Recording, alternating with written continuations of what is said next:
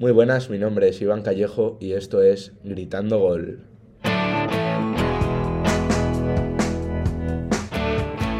El día de hoy me encuentro con Aitor Álvarez de Blate Hola. y Guillermo Ferro. Buenas. Vamos a hacer un breve repaso, como ya acostumbra, de la jornada número 14 de la Liga Santander. Y bueno, ¿qué os parece si vamos comenzando ya con el primer partido que abrió la jornada? Un Levante 0, Athletic 0, Aitor. Bueno, eh, el primer partido de esta jornada se disputó a las 9 del viernes en el Ciutat de Valencia, en Levante 0, Athletic 0. A los 5 minutos, la estrategia del Athletic estuvo a punto de provocar el 0-1, con una falta botada por Iker Muniain y el cabezazo de Íñigo Martínez, que se fue rozando fuera del poste derecho. De fruto repitió esta misma jugada Íñigo Martínez a los 11 minutos y lo mismo, fuera por poco. Hubo polémica en un- por un penalti, eh, Bardi reclamó otro penalti, pero al final el colegiado decretó que no había nada. La primera parte cada vez más equilibrada, pero según muchos fue de más a menos. Marcelino en dos cambios quitó a los cuatro de arriba. Y Pereira, mientras tanto, quitó a Malsa por lesión en el minuto 60. Y Unai Simón en el 77 realizó un paradón a de frutos que parecía sí o sí el 1-0. Sí, bueno, un 0-0 al final que eh, deja un poco indiferente a, la- a los dos, yo creo. Sobre todo le viene, yo creo que mejor al Athletic Club, que se mantiene ahí en esa octava posición. Sí, ¿no? O sea, le viene mejor dentro de que no le viene, no le hace ningún favor, pero tampoco le. Sí, ¿no? No le retrasa, no le afecta la rival- clasificación. Era un rival un poco más asequible, pero viendo la clasificación no tiene Pero mucha eso influencia. es, al que a él sí que le afecta más es al Levante, que se pone último después de la victoria del Getafe, que le adelanta. Sí, ¿no? Eh, vimos en los, minutos prim- en los primeros minutos del partido cómo intentó buscar el gol de una manera en la que suele hacer el Atleti, ¿no? Con Íñigo Martínez por arriba, que es un excelente cabeceador. Y bueno, esta vez no les dio fruto. Y bueno, el segundo partido de la jornada es un Celta 1, Villarreal 1. Que, bueno, reparto de puntos en Balaídos Sí. y Guille. Pues un empate a uno en Balaídos que comenzó con un primer gol del Villarreal. Eh, Alberto Moreno, con, tras una asistencia de Dani Parejo, pues puso el 1-0 el 0-1 en el marcador. El partido pues siguió transcurriendo, el Celta atacaba, trataba de, de buscar el empate, sin generar mm, demasiado peligro a ninguno de los dos, hasta la llegada de un gol de Bryce Méndez en el minuto 72, un dis- eh, que viene de un disparo de un disparo potente pero muy centrado que no bloquea bien Rulli. Eh, se queda el balón muerto al final dentro del área y Bryce aprovecha y engatilla. Al final un 1-1 que también pues lo mismo, no afecta demasiado yo creo que a ninguno de los dos equipos a nivel de clasificación. No, son dos equipos. Son dos de- equipos que se mantienen en igual, pero sí que igual es especialmente preocupante para el Villarreal, que sigue sin poder ganar fuera de casa. Sí, ¿no? Es un partido en el que si hubiera ganado se hubiera puesto en décima posición. Hubiera escalado dos posiciones. Y el Alavés hubiera escalado también otras dos, pero el Alavés yo lo veo en un estado crítico. Está tan solo... Bueno, perdón, perdón. El Celta de Vigo, El perdón. Celta. Me he confundido. El Celta de Vigo está tan solo a dos puntos de zona de descenso. Me parece muy preocupante. Sí. A ver, sí que es verdad que no están acompañando mucho los resultados, no están siendo No. Todo O sea, lo bueno es que mientras siga podría- rascando puntos. pero Sí, eso es. se sigue manteniendo fuera y sí que es verdad que el juego pues no acaba de disgustar. Es un equipo que está jugando, yo creo que está jugando bien. Le quitó la posesión al Villarreal, tuvo un 56%, casi un Sí, 57%. Sí, igualado el partido. Un partido yo creo que al final es igualado con se ha el hecho 1-1. justicia, se ha hecho justicia con el marcador. Y otro empate, tercer empate consecutivo de el partido entre el Sevilla Pasaron muy igualados esta jornada. y Deportivo Alavés. Un 2 a 2 en Ramón Sánchez Pijuán. Y salvó los muebles el Sevilla en el minuto 92. Sí, un partido muy bueno. de Con la Alavés, mano de. Iván Rakitic. Tras el planteamiento de los de Vitoria que les puso por delante al final de la primera mitad, en el 47 por ahí. Y bueno, los locales tuvieron que remar en los 45 minutos finales. Y al final tras ataques, tras resistir muy bien el equipo vasco, el gol tenía que llegar, era justicia de fútbol, y llegó en los instantes finales del partido. 2 a 2 para salvar los muebles, como bien he dicho, el Sevilla, que se coloca tercero en la tabla de la liga con un partido menos que la Real Sociedad, que va segunda, y a tan solo dos puntitos del líder. Sí, un partido que muy marcado por la lluvia, muy marcado. Sí. Sí. Eh, Víctor Laguardia, pues a- muy al comienzo del partido, en el minuto 5, eh, tras una- un pase de Tony Moya, puso el, el, uno- el 0-1 y parecía que el Alavés podía sacar una victoria de Sánchez Pizjuán. Después sí que es verdad que Ocampos hizo un gol que parecía que iba a mandar al descanso el partido con un 1-1, un empate, con el que se supone que el Sevilla pues se reformaría en esa en ese descanso y acabaría acabaría por ganar o Exacto. por lo menos por intentarlo pero un penalti muy revisado en el que ha habido en el que había bastantes dudas Polémica, acabó con un gol de Joselu, que además casi, casi lo para a Bono. No lo tira del todo bien Joselu, le sale bastante centrado y le pasa por debajo del cuerpo a Bono. Sí, no, en el 52, que he dicho antes 47, Eso es, pero se habían añadido 7 minutos. 45 más 7. Y con eso se fue al descanso y acabó el Sevilla eh, atacando al partido, pero no fue hasta el 92 que Iván Rakitic puso un muy, muy buen gol, un balón que sale bombeado tras el despeje de Cierto. el bloqueo de un centro. Cierto. Sí, eso. También de Montiel creo que era. Mm. Eh, y lo engancha muy bien Rakitic y raso al, al palo largo acaba poniendo el 2 a 2. Y exacto. Y en el próximo partido de esta jornada de la liga llegaría la primera victoria.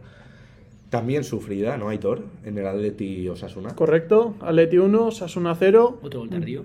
Sí. Día triste para los navarros, ¿no? que ya se veían rescatando un punto de- del Wanda Metropolitano. Pero Felipe les quitó los sueños a falta de tres minutos para el final del partido. Fue un partido bastante igualado. Quizás un poco superior el conjunto colchonero. Y en última instancia, con los rojillos encerrados, tratando desesperadamente de, de evitar ese gol, pues al final llegó en un saque de esquina. Exacto. Un partido con ocasiones claras de ambos lados que pudo haberse llevado cualquiera de los dos equipos. Exacto. Sabemos que el Atlético de Madrid va muy bien por arriba. Felipe es un excelente cabeceador. Siempre el Atlético se ha caracterizado ¿no? por defensas altos, contundentes, que van por arriba, como puede ser, por ejemplo, Godín, también metía goles así.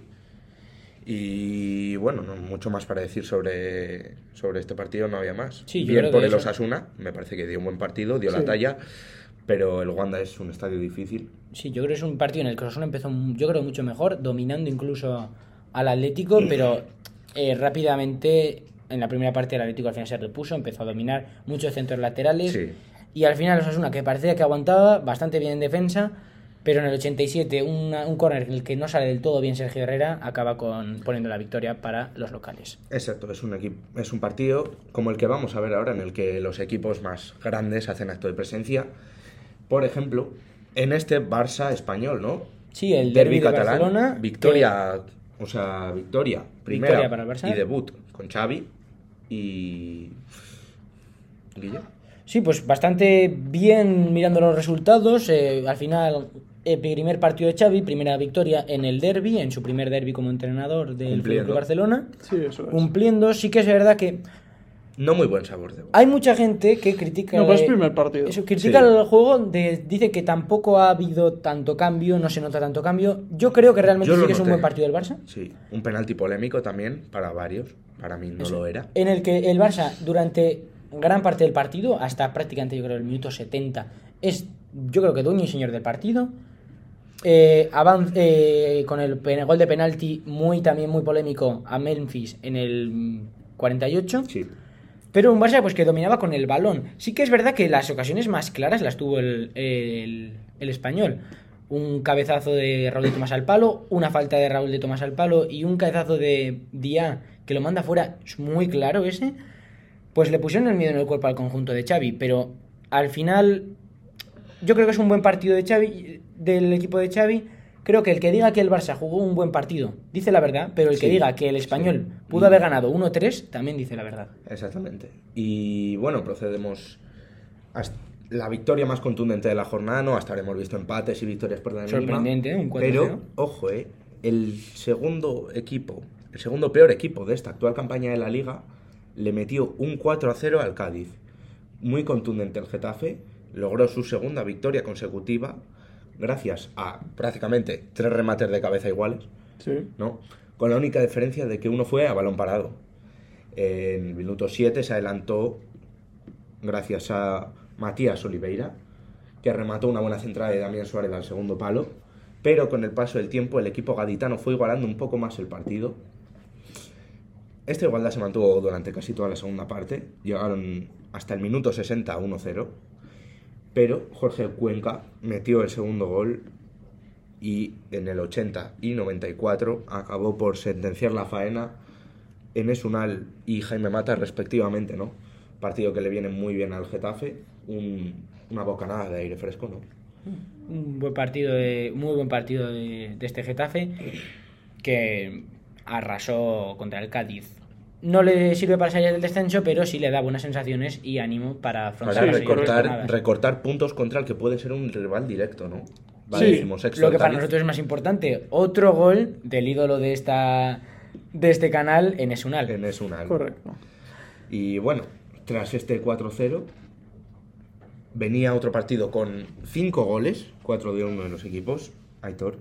El Granada 1, Real Madrid 4. Correcto. El Real Madrid que volvió con una alineación muy reconocible frente a un Granada un poco decepcionante para muchos. El club de la capital fue muy superior en Granada tal y como refleja el marcador. El club andaluz recortó distancias cuando el Madrid se encontraba en 1-2, eh, perdón, en 0-2. Mm. Pero el Madrid no dio opción a una remontada metiendo otros dos goles, cerrando con un contundente 1-4. Muy bien el Granada, después de que metiera el Madrid los dos primeros goles, no se achicó, atacó y tuvo la... Sacó Courtois una buena mano, me parece que a un remate a su propia portería de un zaguero del Madrid, y pudo estar ahí el 2 a 2 que hubiera cambiado por completo el guion del partido. Eh, sí, yo creo que el Granada eh, reaccionó bien a ese 2-0, Hmm. pero después se desinfló. Sobre todo Vinicius, eh, Vinicius castiga mucho. Vinicius a- Sí. eh, la- acaba es- forzando la expulsión de Monchu. Para Sí. mí, bastante rigurosa. Precipitada. Para mí, rigurosa. Yo creo que, yo creo que no, para mí no era una, tar- una entrada de roja, pero bueno. No, Eh, sí que ha habido algo de polémica con eso. Después, el partido del Madrid, pues también muy bueno. Eh, gol de Marco Asensio que le venía muy bien. La Sí, gente también sí. criticó la. Criticó, bueno, dudó un poco, la- de, la entrada de. Nacho de Exacto. Asensio. Los cambios, ¿no? Pero ya vemos que le dio fruto. Pero eso, mm, al final los dos, Nacho y Asensio, marcando Exacto. goles. Vinicius, otro más. Y también se sumó a la fiesta Ferland Mendy, que no es un habitual, No. pero marcó un buen gol también, un- Sí, entrando sí. hacia adentro y rematando con pierna derecha. Sí, ¿no? Parece Eso que es. el domingo era el día de goleadas. Y Sí. lo podemos ver también en el Elche Betis, que antes, si me podéis permitir un pequeño inciso, que fue uno de los acontecimientos de fuera de partido de esta jornada. Fran Escribá fue destituido nada más acabar el partido por el club ilicitano. Y bueno, el técnico fue destituido tras cosechar malos resultados ligueros y al estar en decimoctava posición en puestos de descenso el Elche. Bueno, comunicaros que Cristian Bragarni me ha comunicado mi destitución y en la que evidentemente seguiré siendo un ilicitano más, un socio del Elche que va a querer siempre y desear lo mejor para este club, porque como he dicho es mi club. En lo que respecta al partido, poco más podemos decir para salvar al Elche, ¿no? El Betis contundente, 0-3. Guille. sí. Eh, sí, la verdad que pues eh, después el partido, el último partido de Escriba como director del Elche, pues acabó con este 3-0 que no fue no fue un buen partido de de los locales, desde ya desde el principio perdiendo con un gol de Juan tras una asistencia de, de Alex Moreno. Ya iban cargando el partido y es que se resolvió en esa primera parte, en esos primeros 27 minutos. Un penalti en el minuto 24 supuso el segundo gol eh, gracias a un, re- un penalti lanzado por William José y terminó la goleada Nabil Fekir en el minuto 27. El Elche incluso en el minuto 67 pues tuvo la superi- a partir de ahí tiene superior- superioridad no, la numérica expulsión de Bellerín. con la expulsión de Bellerín, Sí, es. pero no supo aprovecharla para hacer ni siquiera un gol. Sí, no, el Elche estaba ya apagado, los tres minutos, o sea, los tres goles en los primeros 27 minutos sí que es verdad que Pesan. moralmente afectan. Y bueno, lo que parecía ser un domingo lleno de goles, ¿no? Llegó el último partido de la jornada, un Real Sociedad Valencia, un partido muy atractivo, ¿no? Sí. Teniendo en cuenta cómo vienen los dos equipos.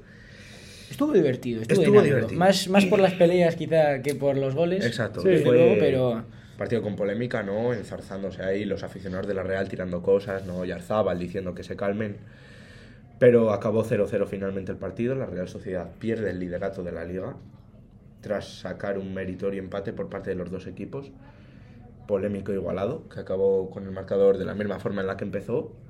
Y me parece que mucho mérito el Valencia, ¿no? Porque sacar un empate en, para mí, uno de los estadios más difíciles de la liga y más teniendo en cuenta el estado de forma en el que venía la Real Sociedad, me parece que es un partido justo, entretenido y poco más que sí, yo creo que los dos equipos bastante bien, sin renunciar a atacar, pero tampoco descuidándose mucho. La verdad que igual en ciertos momentos del partido un poco conservadores, muchas amarillas. La roja Lustondo yo creo que se equivoca Lustondo. Sí. La Sí. patada esa yo creo que se equivoca completamente. Sí, pero bueno. Pero bueno, al final un 0-0, la Real pierde el liderato y tampoco pero tampoco se queda lejos.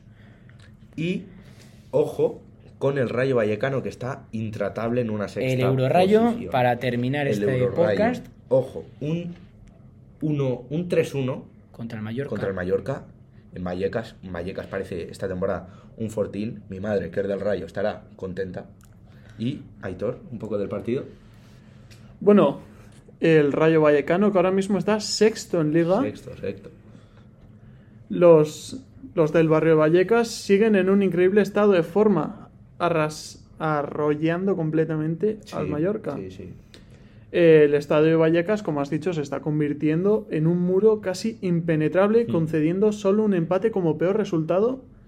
Y como ha subido a la liga hoy, ya es el equipo que mejor resultados está obteniendo eh, en casa. Sí.